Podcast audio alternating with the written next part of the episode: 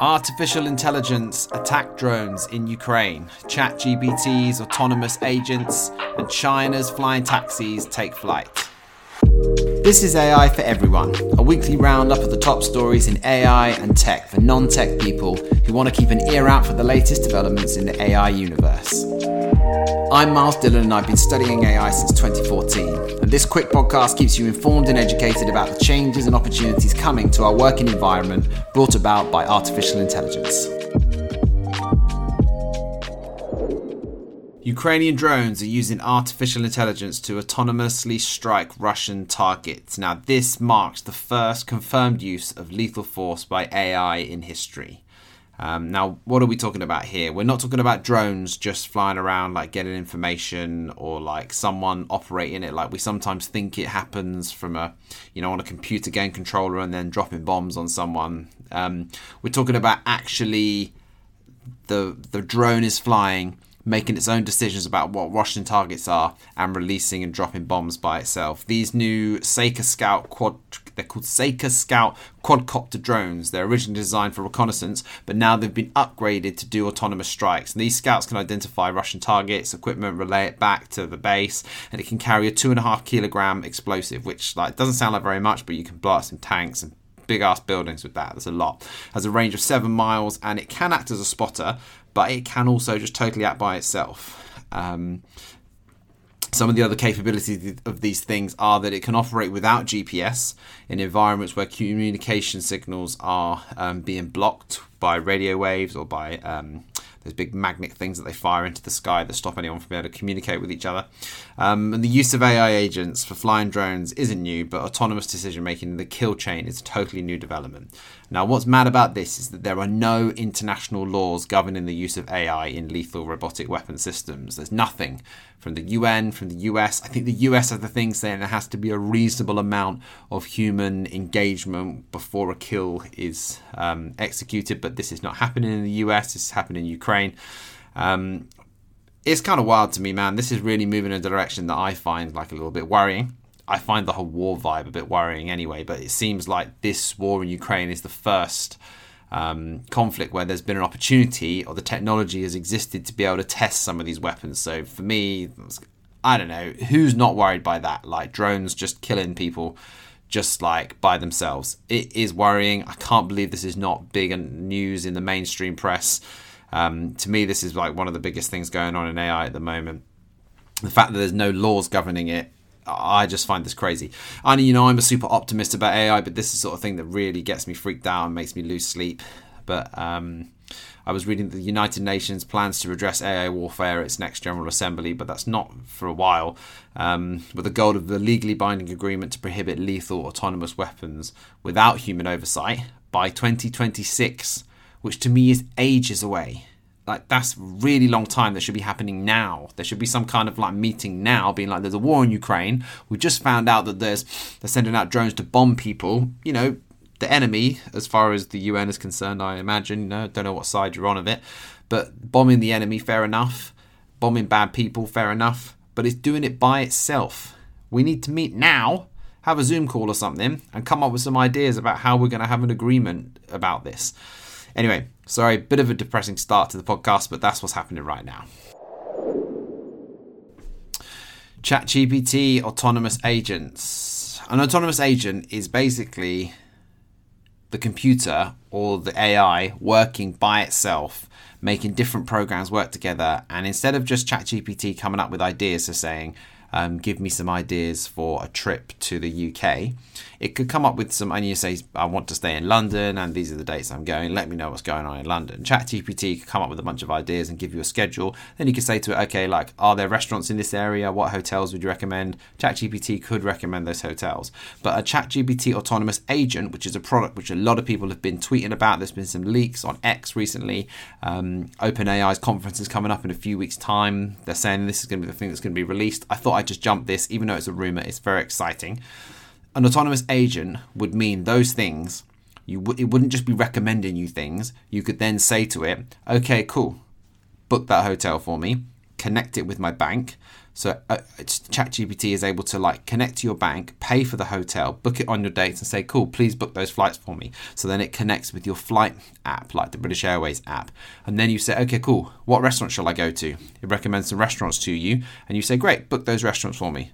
Bang, it happens it can make all those things work together.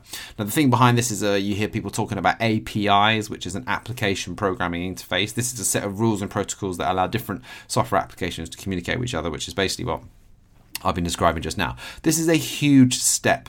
There are some things out there at the moment. Uh, Baby AGI, you may have heard of, Microsoft Jarvis, Auto GPT, which nothing to do with OpenAI or ChatGPT. It's just like a, a program that somebody else has made these can auto- these can automate like a bunch of tasks already, but I've looked at them and I've spent some time on it. You really need to be a super techie guy or girl to work out how to make ChatGPT do that for you. It is possible, but if OpenAI come out with this product, that means that anyone, me or you, could go on there and connect our apps together and get ChatGPT to be an agent. It's like becoming like a, a, a, an everything agent for you, a personal assistant to actually do all of those things. I think that would be wild. Like another example I saw from somebody was saying, um, you're organising an office party you want to write an email, so you know, draft an email for the office party on this date. Please, can you book this um, venue for it? Send the invitations out, order the food, make sure that the alcohol arrives at this time. Uh, we need a DJ, find a DJ, book the DJ. Actually, a DJ is quite expensive. Get a Spotify playlist, set the Spotify playlist up, and when we arrive, start playing the playlist at that time when I arrive at the venue. And you know, doing all that's going to take a while. But imagine if you could just tell ChatGPT to do that, and bang, it does it. So more updates on that when we hear about it. But I'm pretty excited about that coming out. That is going to make my life so much better, so much easier, even in the work that I'm doing. And we will do an episode about how I'm going to be using ChatGPT as an autonomous agent in a bit. Ehang, a Guangzhou based company in China, has received a unique airworthiness certificate in China for its fully autonomous passenger carrying drones. This thing's called the EH216SAAV. Maybe they need to do a rebrand on that, but it's it's basically one of those drones that you see those annoying people down in a park like flying those drones around, but it's a big, big one of them.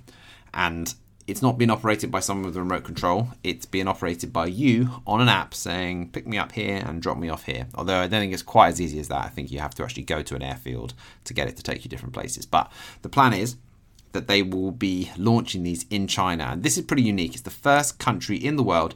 And I know people have got like some conspiracies about China or whatever, and they think it's a bit like, you know, propped up by a, by a, um, a dictator and they just the government run all these companies, but they do have some like regulation going on there. So this certificate allows EHang to operate autonomous electric vehicle takeoff and landing all around China, and it simplifies getting similar certifications in the US, Europe, and South, South Southeast Asia. We think EHang plans to expand overseas next year once there's mutual recognition of Chinese airworthiness certification is established. So um, every country has a different airworthiness certification. If you have a new aircraft, um, say Boeing design a new aircraft, the US will test it and do a whole load of tests on it, and they will give it a US airworthiness certification. Now that is recognised in most countries in the world. So if it's safe in America, most countries in the world say it's safe in Europe and Southeast Asia and India and China.